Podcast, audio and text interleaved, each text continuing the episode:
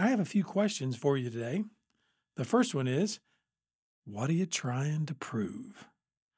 Then, who are you trying to impress? You know, for a lot of us, we spend most of our lives with a sort of chip on our shoulder. We go through life either consciously or subconsciously with something to prove.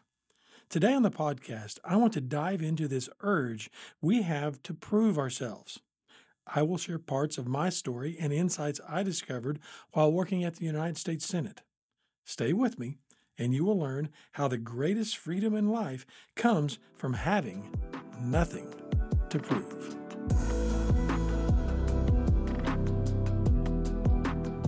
Hello, everyone. I'm Ray Sanders, and you're listening to the Ray Sanders Leadership Podcast. Welcome back to the Ray Sanders Leadership Podcast. You know, it means a lot to me that we could spend some time together. I recently came across a quote by R.T. Kendall. The quote says, The greatest freedom is having nothing to prove. You know, I asked you before, but let me ask you again. What are you trying to prove? Who are you trying to impress? What if the one that matters most accepts you for who you are, is proud of you, and loves what you are becoming? You know, so many times we criticize ourselves and are hard on ourselves because we don't like who we are. But who are we becoming? What's our full potential? I think that's how our Creator sees us, and He's the one that matters most. I believe it is then that we begin to recognize that we have nothing to prove. When we do so, we feel free from the past, free to live in the present, and free to pursue the future with pure joy and without fear. You know, when I was a little boy, I grew up in about a 900 square foot home. That's right, it wasn't real big. In fact, my home now that I live in is about four times that size. And when I drive back by that old home, I'm amazed that we did all we did in that small little home. Uh, I used to joke that I didn't have a, a, a shower until I was 15. And people would look at me and go, You didn't have a shower until you're 15. Does that mean you didn't bathe?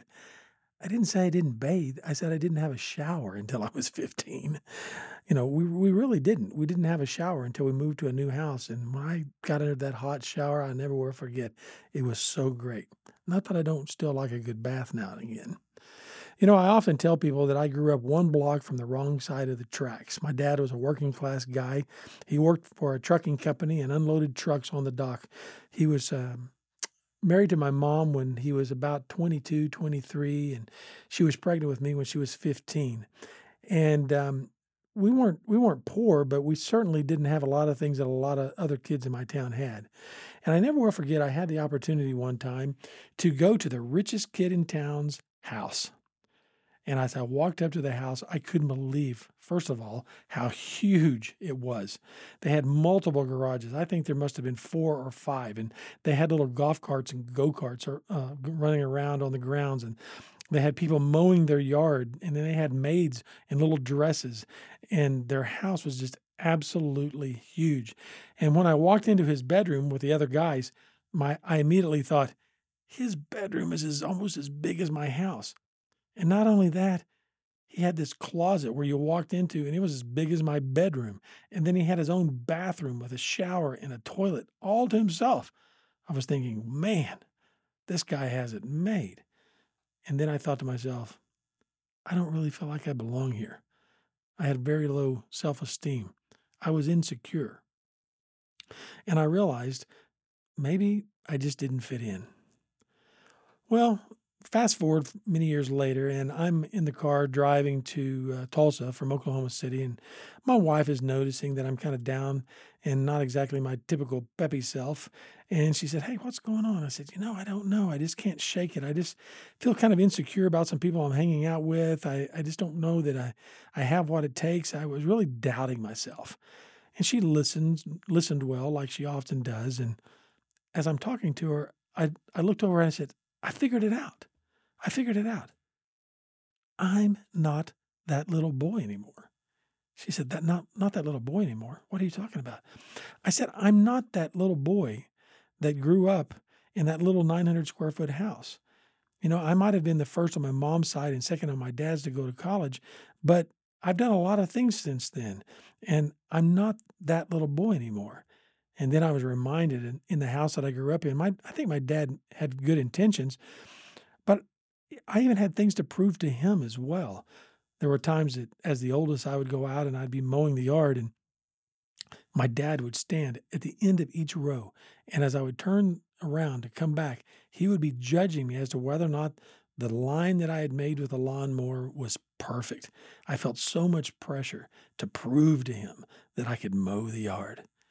And if that wasn't enough, we had a big, big garden in our backyard, a huge garden with big tomatoes and potatoes and corn and things like that, and green beans that we would often snap. And at the end of the season, we'd have to often turn the soil. And I remember one time I was setting out back with my dad, and I had the shovel and I was turning some dirt, and he snatched it out of my hand and he says, What are you doing?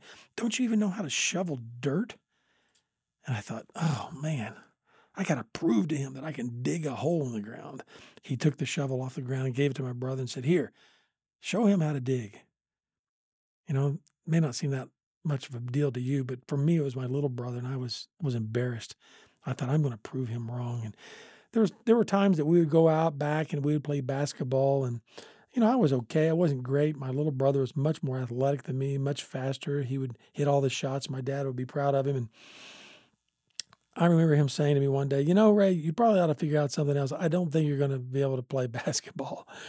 And it really hurt me because I knew he had played basketball when he was in high school and I wanted to be like my dad. And I just didn't have the aptitude. What do you think I did? I was going to prove him wrong. And yeah, I tried out for the football team. I didn't like it. I probably should have because I was kind of a big kid in those days. And I played baseball, but I couldn't do that because I had to work in the summers. And so I continue to play basketball. And do you think I proved it to him? Absolutely not. He was right. I was terrible. But I lived with that for most of my life. I just wanted to prove him wrong. But I didn't.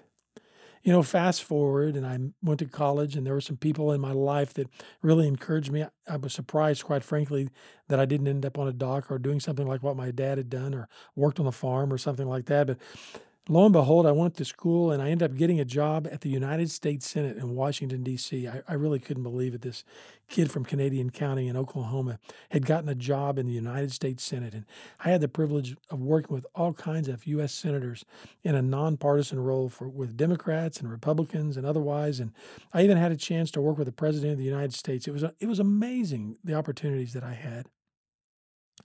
And you know, not too long ago, a, a, a federal judge asked me, he said, what has surprised you most in your work with leaders? And in my mind, I went back to those days when I was working in the United States Senate. Oh, I must have been probably 23, maybe 24 years of age. And oftentimes, after the Senate would be in session, the senators would be asked to go on the evening news on NBC, ABC, CBS to give a statement about some type of legislation or some world event. And oftentimes, I would be the only one there in the studio running camera, taking care of the senator. And I never will forget one night I was with a particular senator. I won't mention him by name. And um, he was preparing to go on the evening news. And he looked at me, and our eyes met. And I could tell in looking in his eyes, he was afraid. He was scared. And he looked up at me. We had become friends over the course of the years that I'd worked there. And he says, What do you think I ought to say? What's the first thing that I should say? Do I look okay? How about my hair? What do you, what do you think? And it was in that moment that I realized the way that I would answer this federal judge later years in my life is the thing that surprised me most in my work with leaders is how insecure they were. And you know what? He was nervous, he was scared, and he was insecure. He was out to prove something to everyone that he was a United States Senator, one of the most powerful men in the world, Dare they know about his insecurities? You know, the truth is, we are all insecure. So why do we try to prove that we are? We want to try to prove that we're strong. We want to try to prove that we're confident. We want to try to prove that we're capable. And it shows up in all kinds of ways. It shows up at our work, it shows up at our home, and in our relationships. We're out to prove something. So let's talk about you for a minute Let's say you're walking into a room, or you're attending a party or a family gathering. What are you thinking before you walk through the door? Are you a little self conscious? Are you checking your reflection in the glass on the front door? Or maybe in a mirror that you pass by? Are you practicing your smile or pushing your shoulders back? Are you working on your handshake on the way over? You know what? This tells me that you have something to prove. You know, you're probably like me. You're frozen in time. And what you need to realize is you're not that little boy anymore. You're not that little girl anymore. Let me encourage you do not resume the role. Don't resume the role that you've always played. You're not that little boy. You're not that little girl. You have nothing to prove to your dad. You have nothing to prove to your mom, your brothers, your sisters, or anybody else that's in your in, in, in that room or in your family. Reset your perspective. Step into who you are today. You're someone that has nothing to prove because the person that matters most loves you the most, and he's proud of who you are becoming. Realize that the one that matters most accepts you for who you are, is proud of you, and loves you for what you're becoming. Because of that, you have nothing to prove.